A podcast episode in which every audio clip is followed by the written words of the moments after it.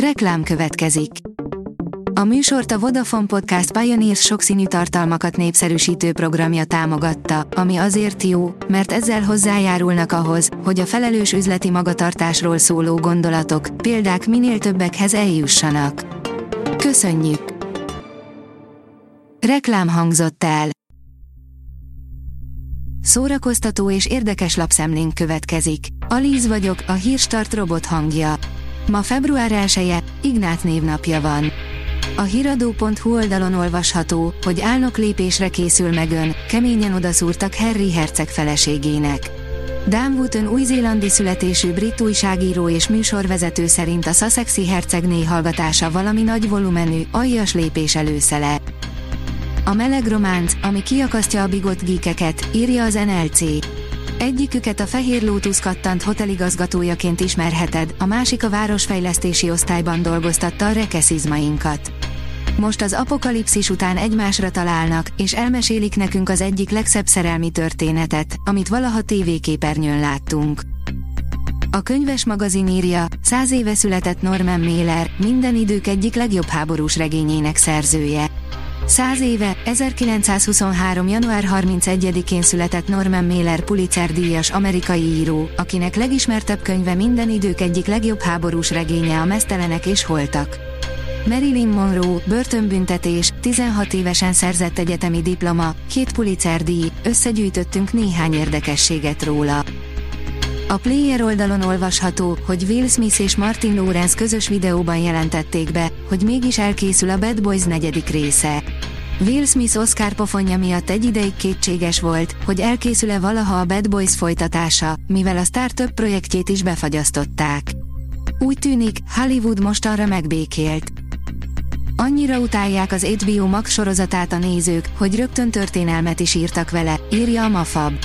Már nem sokkal az indulás után is éles kritikákat kapott, mostanra viszont a Vilma minden idők legrosszabbra értékelt animációs sorozata lett.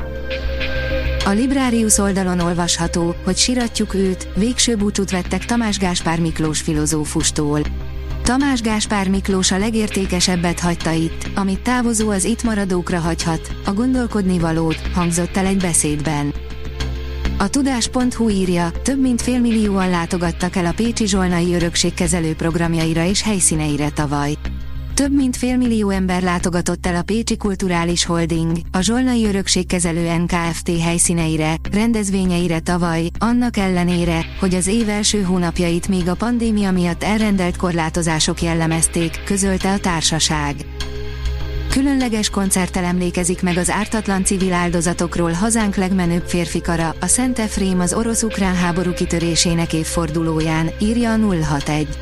Egy hónap múlva, az ukrajnai háború kitörésének egyéves évfordulóján, február 23-án a Zeneakadémián az ukrajnai civil áldozatokra emlékező koncertet ad a Szent Efrém férfikar. Padlóra küldte a reggeli döntése Járai Mátét, nem titok, hogy néha elpityeredem, írja a Blick. Két év után távozik az RTL reggeli című műsorából Járai Máté. A színész, aki közel két évig volt a stáb tagja, sosem tagadta, a hajnali kelés ellenére imádja a feladatot. A port.hu teszi fel a kérdést, rossz lóra tett a TV2 a hazatalásszal. A TV2 új, napi sorozata az első héten nem remekelt, olyannyira nem, hogy az RTL-en nagyjából azonos időben futó a mi kisfalunk ismétlés is veri a fiatalok körében. Az Uzin oldalon olvasható, hogy érkezik J.K. Rowling krimi sorozata az HBO Max-ra. A Strike című angol bűnügyi széria 5. évada februárban érkezik az HBO Max streaming szolgáltatóra. J.K. Rowling Robert Galbraith álnéven írt regény sorozatából a BBC készített sorozatot, de szerencsére az HBO Max sem maradt adós vele, és a soron következő, 5. évadot is elhozza.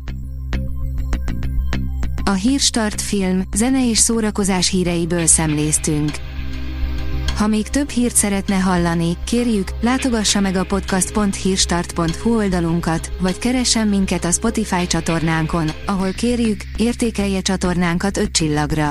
Az elhangzott hírek teljes terjedelemben elérhetőek weboldalunkon is. Köszönjük, hogy minket hallgatott!